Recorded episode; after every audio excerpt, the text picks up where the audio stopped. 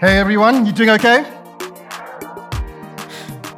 One chicken in every pot, two cars in every garage. When I was a high school student in Zimbabwe, studying the O level syllabus through Cambridge, we studied American history. And this phrase came up one chicken in every pot, two cars in every garage.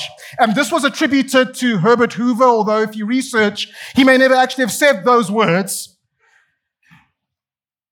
But that's the kind of things that politicians say to get them elected. One chicken in every pot, two cars in every garage.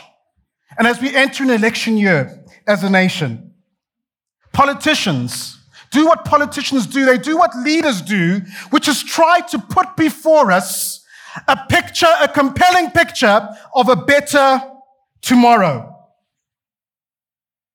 A picture that fulfills our dreams. What is the Kenyan dream?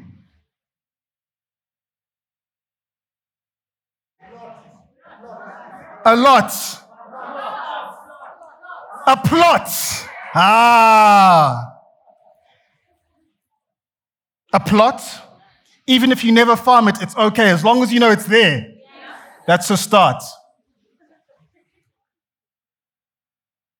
A house in Kilimani. Runda. What is the American dream? White picket fences. Perhaps more importantly, friends, this morning, what is your dream? What is your vision of a better tomorrow? And I want to encourage us this morning to be a people who dream big dreams. One of the designers, as I understand it, of the city of Chicago, he was a man called Daniel Burnham. And he said this he said, Make no little plans. They have no magic to stir men's blood. Probably themselves will not be realized. Make big plans. Aim high in hope and work. Remembering, this is a great line as we send our kids out to kids' church, remembering that our sons and grandsons and daughters and granddaughters are going to do things that would stagger us.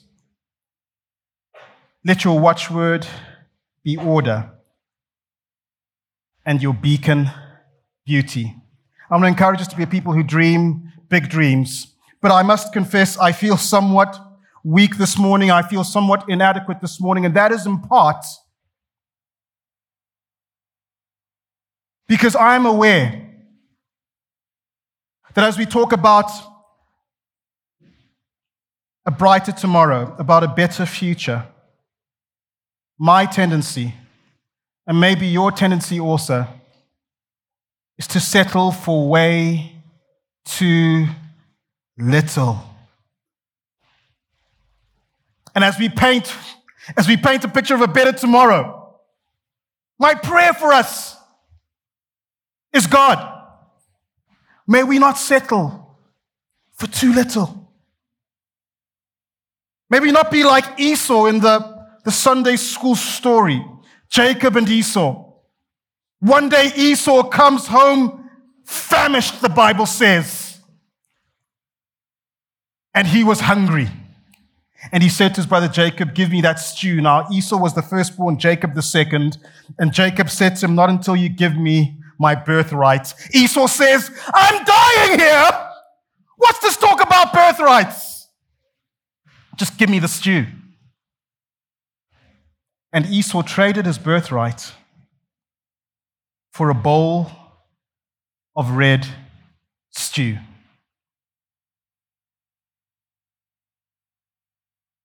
And if, you look just not at scripture,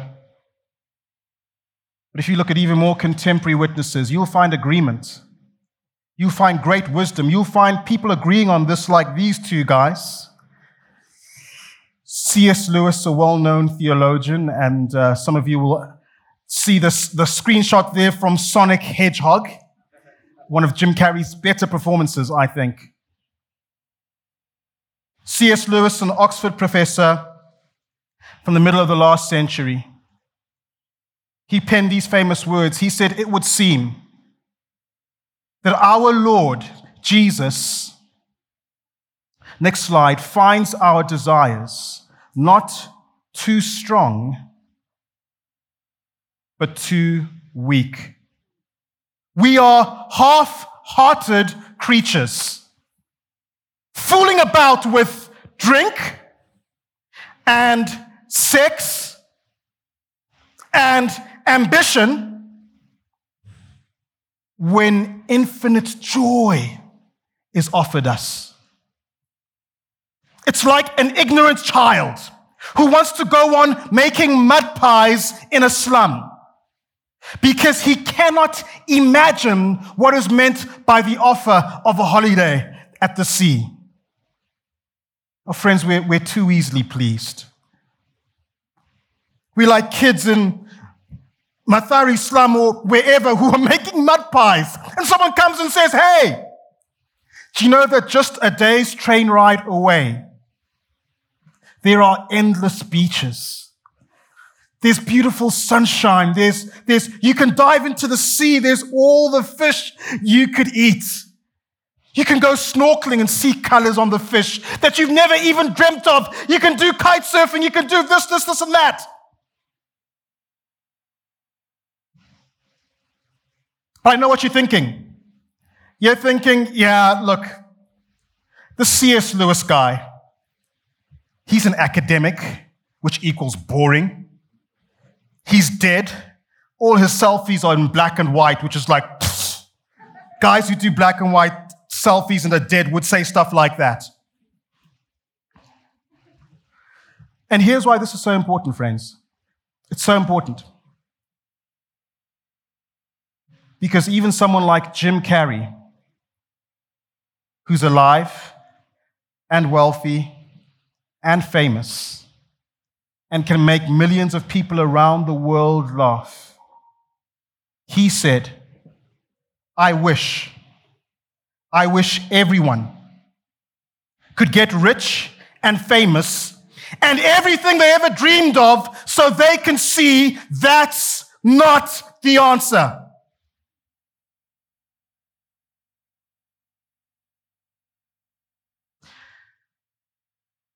And so, at the outset of this morning, friends, I want to make a bold request of you. And that's to put aside your small ambitions. Put aside the plot, the house in Runda, the white picket fence. None of those are bad things but they are far too little to settle for.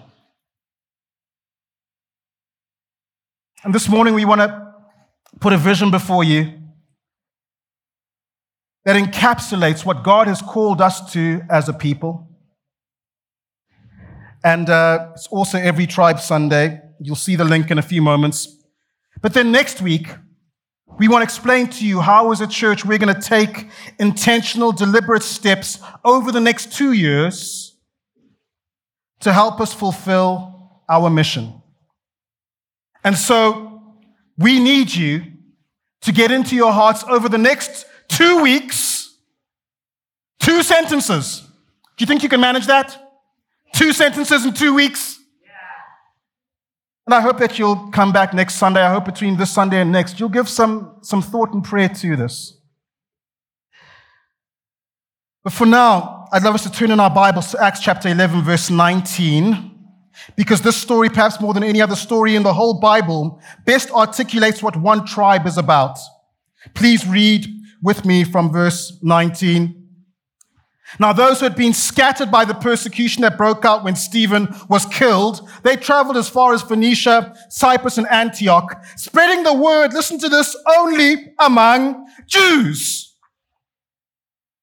Some of them, however, ah, men from Cyprus and Cyrene, they went to Antioch and they began to speak to Greeks also, telling them the good news about the Lord Jesus. Pause. They're trying something that has never been tried before. The Jews coming from Jerusalem, which is over here, they would go, and if they saw another Jew, they would tell them the good news about the Lord Jesus. But if they saw a non Jew, they would say, No, no, no, we're not going to talk to you. We're going to find another Jew to tell them the good news about the Lord Jesus. But then these innovators, men from Cyprus and Cyrene, they said, We're going to tell the good news not just to Jews, but also to non Jews. And when it says Greeks also, that actually just represents the different nations of the world. They're saying, We've seen this work in the hearts of people who have, who have worshiped the God of Abraham, Isaac, and Jacob. Now we want to see if this baby can cross borders, if this baby can cross languages, if this baby can cross ethnic boundaries. This is new and untried. How's it going to work out? Wonder no more. Verse 21 tells us, ah, the Lord's hand was with them. And a great number of people believed and turned to the Lord. Now, news of this reached the church in Jerusalem, and they sent Barnabas to Antioch. When Barnabas arrived and saw that, he saw what the grace of God had done. He was glad and he encouraged them all to remain true to the Lord with all their hearts. He was a good man full of the Holy Spirit. And a great number of people were brought to the Lord. Now then Barnabas went to Tarsus to look for Saul, and when Barnabas found Saul, he brought him to Antioch. So for a whole year, Barnabas and Saul met with the church and taught great numbers of people. Interesting note, the disciples were called Christians first at Antioch. Now, during this time, some prophets came down from Jerusalem to Antioch. One of them, named Agabus, stood up and through the Spirit predicted that a severe famine would spread over the entire Roman world. By the way, if you want to check whether this happened, this was still Luke talking. If you want to check if this happened, it did during the reign of Claudius. It's documented in the history books. This happened during the reign of Claudius. The disciples, each as, one, as each one was able, decided to provide help for the brothers and sisters living in Judea. This they did, sending their gifts to the elders by Barnabas and Saul. We pick up the story in Acts 13. Now, in the church at Antioch, there were prophets and teachers. Barnabas, Simeon called, does anyone know how to pronounce that? Niger. Lucius of Cyrene. Some people may think that this may be a reference to Luke, who's writing the book of Acts, but that's unclear. Manaen, who'd been brought up with Herod the Tetrarch and Saul. Now, while they were worshiping the Lord and fasting, the Holy Spirit spoke. The Holy Spirit said, set, set apart for me Barnabas and Saul for the work to which I've called them. So after they had fasted and prayed, they placed their hands on them and sent them off. Team, this brings us to our mission as a church. Are you ready for it? This feels kind of like that opening scene in Mission Impossible, where Tom Cruise gets the message that will self destruct in five seconds. Your mission, our mission, should we choose to accept it? Is to multiply. Gospel centered, spirit empowered missional churches in Nairobi and beyond. In other words, to take what they did in Antioch and to do it again in Nairobi and everywhere that God can take us. Now, the Antioch church did that. And we have the audacity, no, we have the humility to say, God, would you do something similar in Nairobi? I'm going to break down that statement over the next uh, 20 or 25 minutes, and then um, we're going to do some fun stuff and sing together at the end. Let's talk about Nairobi and beyond. In other words, let's talk about every tribe. This is an every tribe Sunday. And Acts 11, verse 20 says that these men from Cyprus and Cyrene, they came and they did something that hadn't been done. They told the good news about Jesus to non-Jews, to Greeks also. Now, this is a paradigm shift. And if I call it a paradigm shift, that's an understatement because when Steve Jobs in 2007 released the iPhone, that was a paradigm shift. But this is something way, way bigger. They are offering Jesus intentionally to the nations of the world. And then out of that is birthed this wonderful, outward looking, missional, intentional, self sacrificing community that is so diverse. And in Acts 13, verse 1, we get a glimpse of that. First of all, there's Barnabas. Barnabas, we know about him. He's, he's a, he's a Jew and he's a, he's, his name was Joe and they tell us where he comes from. And then after Barnabas comes uh, a Simeon called Niger. No prizes for guessing what color he was. And then you've got Lucius from Cyrene, and Cyrene is from North Africa. So you've got people from the Middle East and people from North Africa. And then you've got Manaen. Manaen grew up with Herod the Tetrarch. This was a man who understood dynasties. This was a man who was, was, had, a, had an, a, a, an affluent upbringing. This was a man who was well connected. And then you have Saul, the rabbi from Tarsus, a Hebrew of Hebrews, a Pharisee of the people of Israel, of the tribe of Benjamin, this wonderfully diverse church. Now, I know what you're thinking.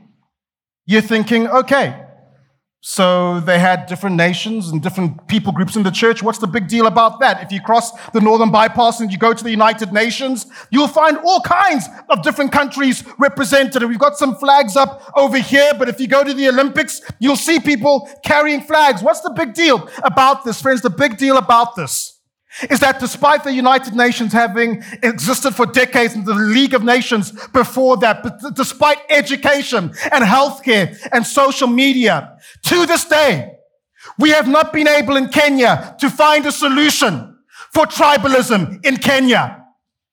Does anyone think I'm wrong?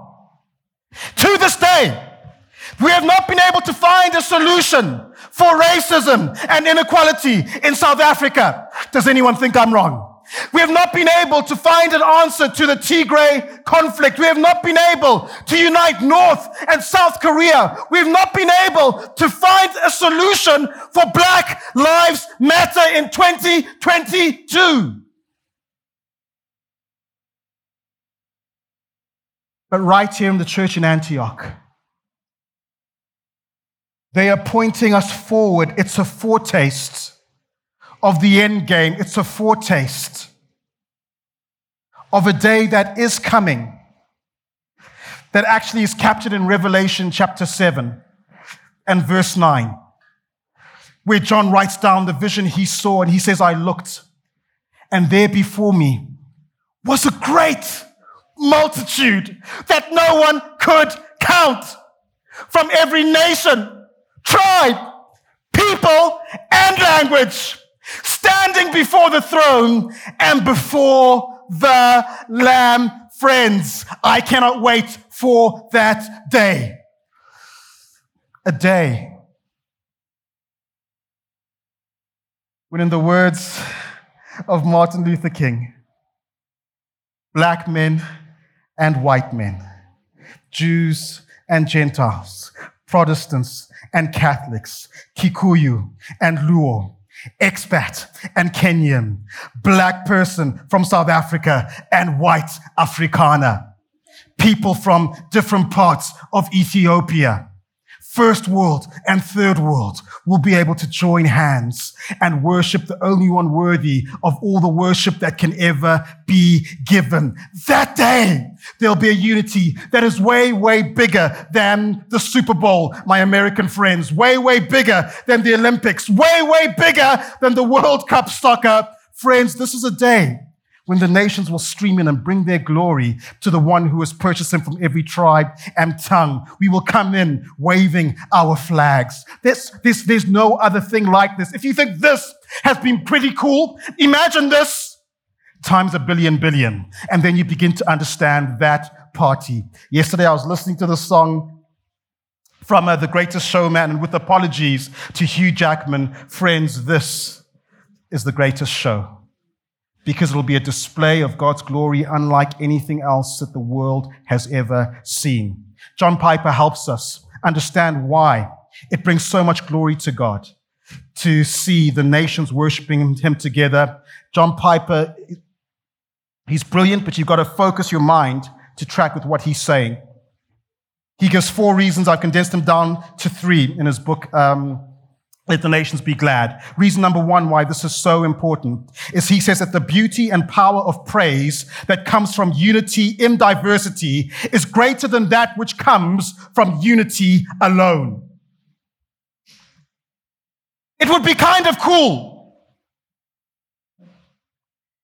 if the nation of Israel worshiped him. But what John Piper is saying, but it is way, way cooler when every tribe and tongue comes and joins the celebration. You see, if there were no black people on that day, who would do the dancing? And if there were no white people on that day, who will make sure we start on time? Ah, oh, but friends, can you imagine a display of the glory of God where the, the, the Swiss are in charge of the timing? And, and, and, and, and the, the, Indians are in charge of, of the, the, the, the dress. And, and, and the, the, the, the Kenyans are in charge of the nyama choma. Yes, we will leave that to you. Friends, this is the greatest show.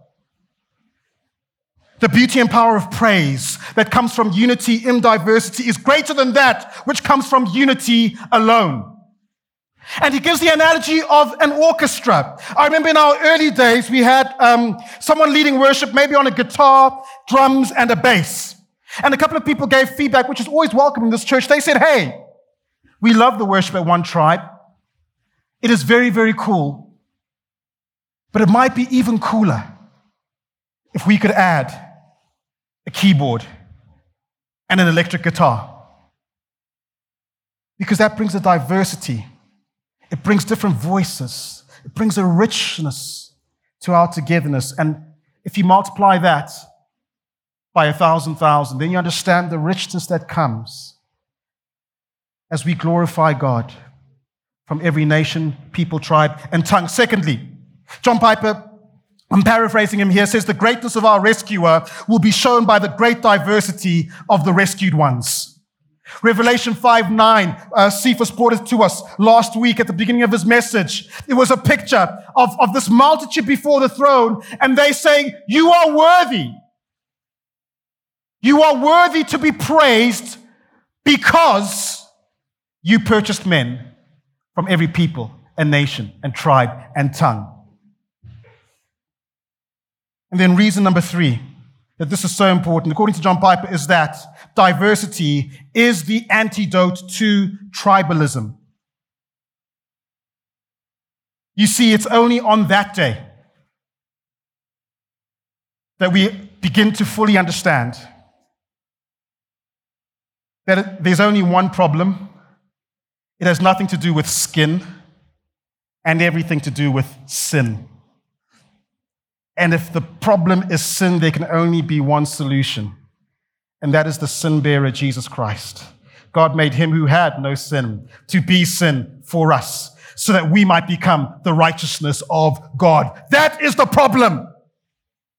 Well, I'm about to get real up in here. My white brothers and sisters, can I let you in on a secret? When black people get together without you there, when we're talking, we look over our shoulders and make sure there are no white people in sight. And then we say to one another, you know, I'm black and I still don't understand some of the things that we do as black people. You ever had that conversation? And I see problems in Zimbabwean culture, problems in Kenyan culture. But then I watch the news from the West and I realize we are not alone in our problems. because it's not about skin, it's all about sin. And on that day when sin from every culture is washed away, we'll be wearing white robes and worshiping Him alone. I cannot wait. So that's why we want to have a vision for every tribe to come to Him.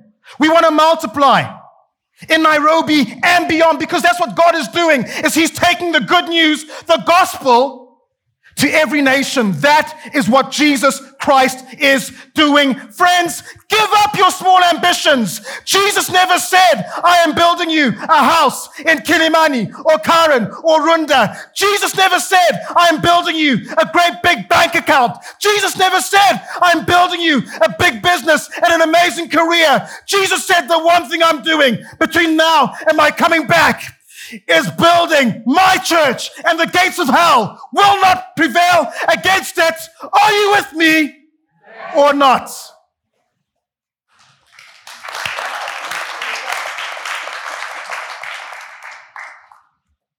And friends, when you believe in your heart that that is what Jesus is doing, anything else becomes too small a thing.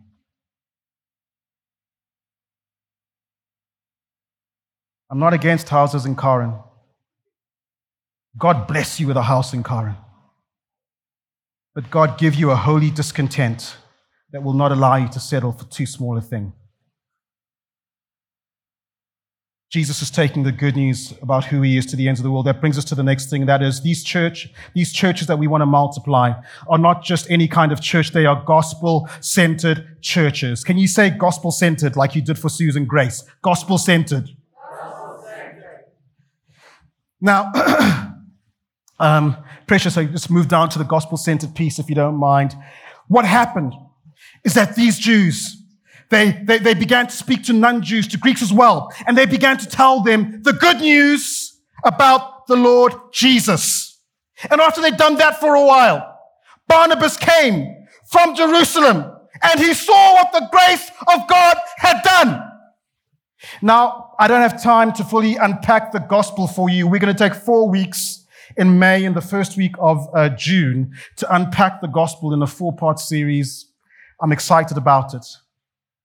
But between now and then, to tide you over, we're just going to do a mini crash course in the gospel. The gospel is three things. Number one, it is good news. Number two, it's good news about the Lord Jesus. Number three, it's good news about the Lord Jesus and the grace of God. Number one, the gospel is good news. That means it's not bad news. That means that when you hear it, it has, it makes your life better than it was before. Now, I didn't say it's going to give you a Mercedes, and, but I'm saying that it's good news. It brings joy into our hearts. Believers should be the happiest people in the workplace because we're the ones who've received good news. Too many Christians walk around looking like they've believed bad news like they've received bad news. And I love it when the band gets up on a Sunday morning and reminds us that he, we are a good news people. And I love it when Yvonne will get up and she will say, Akho nami, God is with me.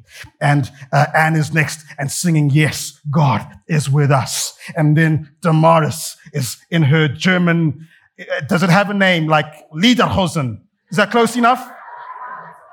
That's for the guy. Okay, back to my notes is what you're saying. Okay. And they're saying, God is with me. And what I love about these three ladies is because I know that they don't just sing that on good days, they sing it on bad days. Because even on a bad day, God is still good.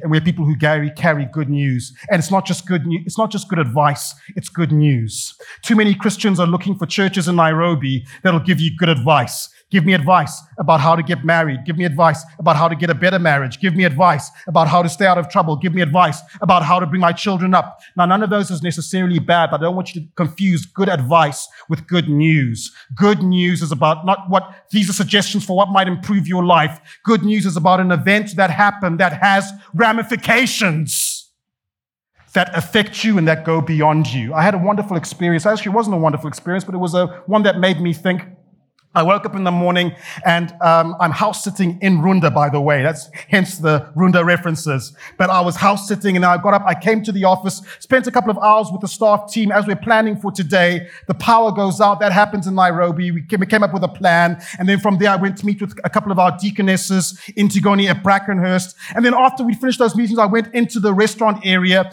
and I saw Cephas. I was surprised to see him there. I said, Cephas, what's happening? He said, I had to leave home because we had a power cut over there. So I came to Brackenhurst where I could do some work. And that's when I began to realize that what I thought really was just about me or just affected me, maybe a small blackout over here or maybe something else to go in. I began to connect the dots. And a lot of you will have seen this next image up on the screen that what had happened, and this is, this is forward worthy, this is newsworthy, is a pylon, uh, uh, these, these, these structures had fallen in Embakasi and caused a nationwide blackout that affects you and applies to you whether you like it or not.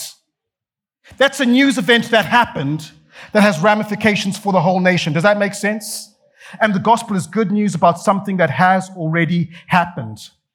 It's good news about the Lord Jesus. He came and lived the perfect life you could never live. And he died a death on our cross, on, on, on the cross for our sins. He was buried, 1 Corinthians 15 says, and he was raised. That is the good news that has implications for every man, woman, and child who's ever walked the earth.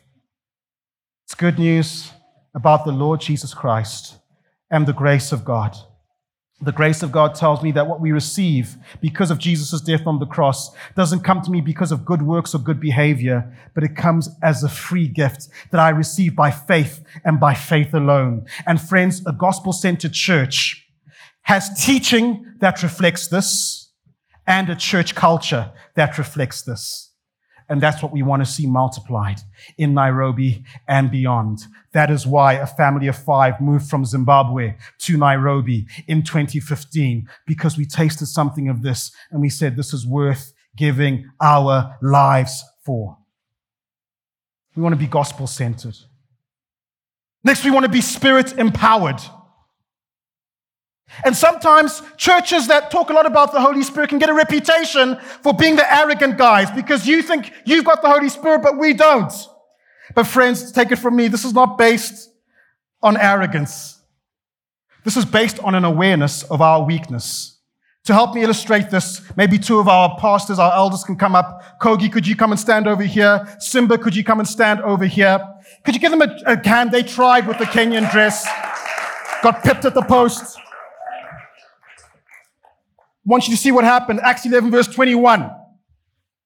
They shared the gospel, and when you share the gospel, what happens? The Bible says the Lord's hand was with them. This was the kind of church that when you walked around there, you said, This can only have been the hand of God, nothing else. I want you to understand. If you take Samson, the Bible says that the Spirit would come upon Samson. And when the Spirit came upon Samson, he would take the jawbone of, of, of, of, of a donkey and do Jack Bauer Avenger type stuff. He'd go Avenger on the Philistines. And people would say, Where does he get his strength from? Now, I know that as you've been growing up, maybe even today, when you pictured Samson, you pictured someone like Simba. Here's the problem with that. If Samson looked like Simba, people wouldn't say, Where does he get his strength from?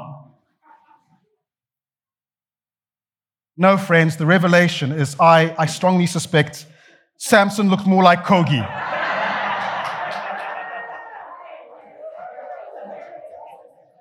and you're saying this guy took out that Philistine. Yeah, yeah, yeah. You're saying this guy put his hands on the pillars of that Philistine temple and brought it down. Yeah, yeah, yeah. Where does he get his strength from? And friends, that's the joy for me of one tribe. As I walk around and I think, I know me. I know Kogi. And I know Simba. And if one person comes to Christ, if one person gets healed, if one stronghold is broken, I know that it comes from one stronger than I, one stronger than us, and that's the Spirit and that's why we desperately need to be a spirit empowered people. Because I don't know about you, but there isn't enough in me to take anything to the nations of the world. But when the Spirit comes, we'll receive power and we'll be His witnesses in Nairobi and Kenya and East Africa and to the ends of the earth. Give them another hand as they sit down.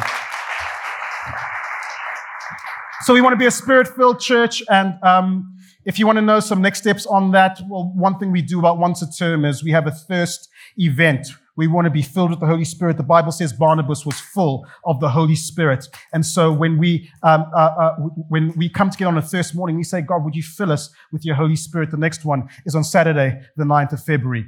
And uh, so we want to, we want to multiply gospel centered, spirit empowered, missional churches in Nairobi and beyond. That brings us to the missional bit. Okay. A missional church is one that is seeing God's kingdom come in Nairobi as it is in heaven. And that's what we want to do is we want to see God's kingdom come. God's will be done. We want to take the good that we see in Revelation. We are an outpost of heaven. We have tasted of the power of the ages to come, uh, the Bible says, and we bring the powers of that age and we bring them into this age. We are those who bring the kingdom wherever we go. And so, friends, we want to multiply gospel centered, spirit empowered missional churches in Nairobi and beyond. I've got one more point, but before we do that, I want to make sure you're tracking with me. Uh, studying in university and postgraduate studies, I've tried to come up with lots of tricks to help me remember these things. And uh, the experts on Vision Sunday say that you should send, send people away with a wristband with the vision written on it, um, or give them a water bottle or something like that. And uh, being an African, I said that that is way too expensive. Uh, but we've also got something way, way cooler. We're going to put this to some actions. So everyone stand with me. This is how you're going to remember uh, what we've been talking about this morning. Okay, we need something for multiplied. Multiplied is this, okay, the kind of Wakanda sign. Okay. And then we need a sign for gospel centered. And uh, I thought that something like this is pretty cool. It's kind of, uh, I just think it's pretty cool. It's kind of at the center of our being. It changes our hearts from the inside out, like we were singing. It's kind of the gospel coming into confrontation with, with idols in our culture. We want to be a gospel centered church. Come along, guys. And then um, for spirit empowered, you got to give me a front double biceps pose. Missional is uh, just that. You don't have to turn like I'm doing, but I want you to get it in profile. Missional churches, we're going somewhere. And where are we going to do it? We want to do it in Nairobi and beyond. Okay, are you getting it? So we're going to go through it, and I want you to say the words with me now. Okay, multiplying, gospel centered, spirit empowered, missional churches, Nairobi and beyond. One more time. You're quicker than I thought. That's, that's, that's, that's good. One more time. One, two, three. Multiplying, gospel centered, spirit empowered, missional churches in Nairobi and beyond.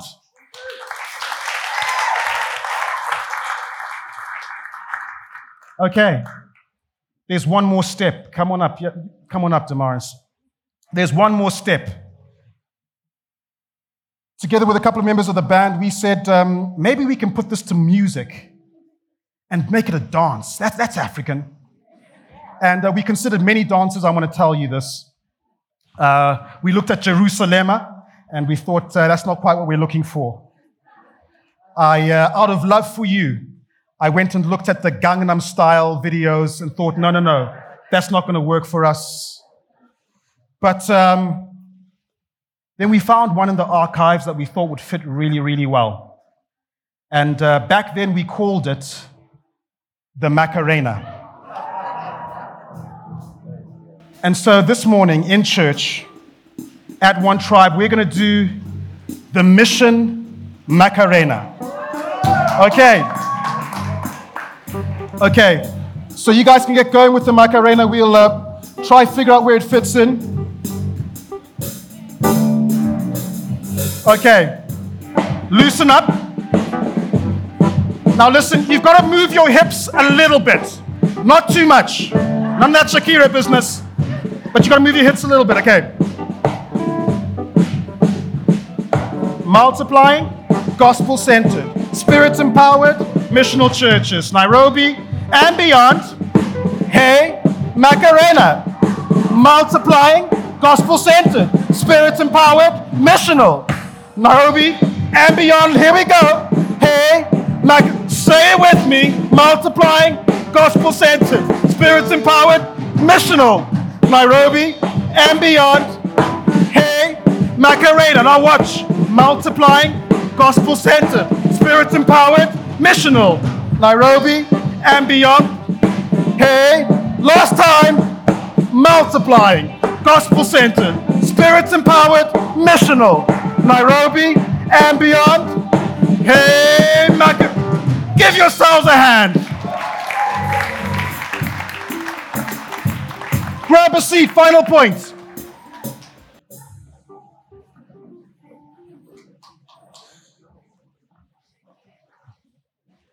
We want to be a multiplying church.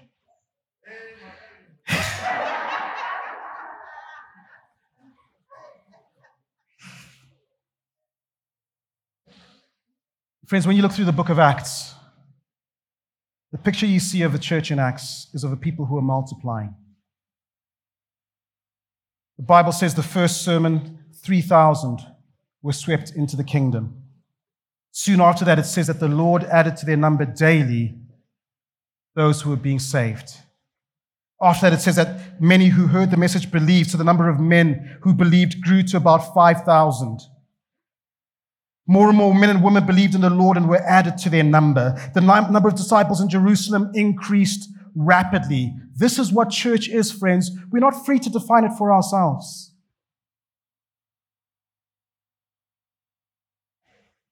And the call to us this morning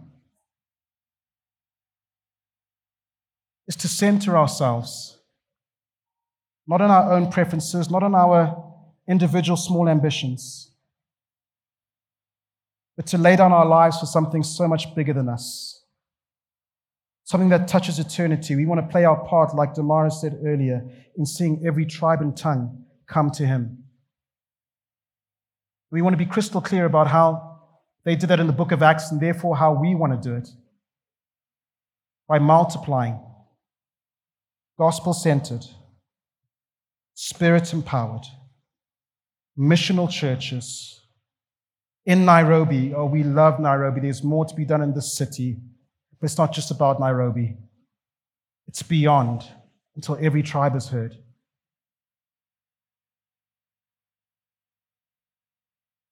Can you imagine what would happen? if 120, 150, however many of us are here, said, God, We want to give our all for this because you gave your all for us. Can you imagine what would happen? Can you imagine what would happen if every church in Nairobi centered themselves on putting Jesus on display so that every tribe would hear, every nation would hear? Can you imagine if every church in the world said, forget about the prosperity stuff, forget about this fascination and that fascination, forget about what's cool. Let's get behind what Jesus is doing,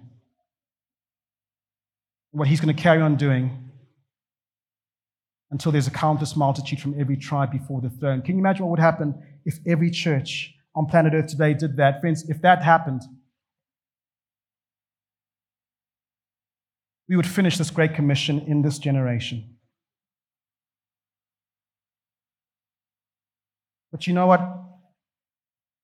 This morning, I can't control what every church on the planet does. I can't even control what every church in Nairobi does. I can't even control what every person in this room does.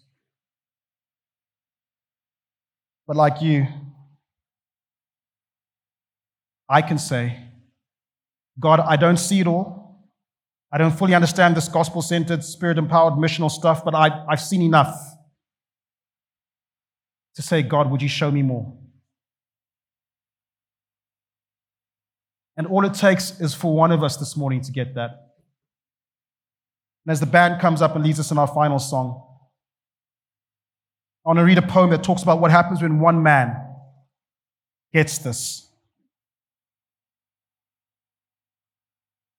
The poem, poem says, One man awake, one man awake, awakens another. The second awakens his next door brother. The three awake can rouse a town by turning the whole place upside down. The many awake can cause such a fuss. It finally awakens the rest of us. One man up with dawn in his eyes. Surely then multiplies.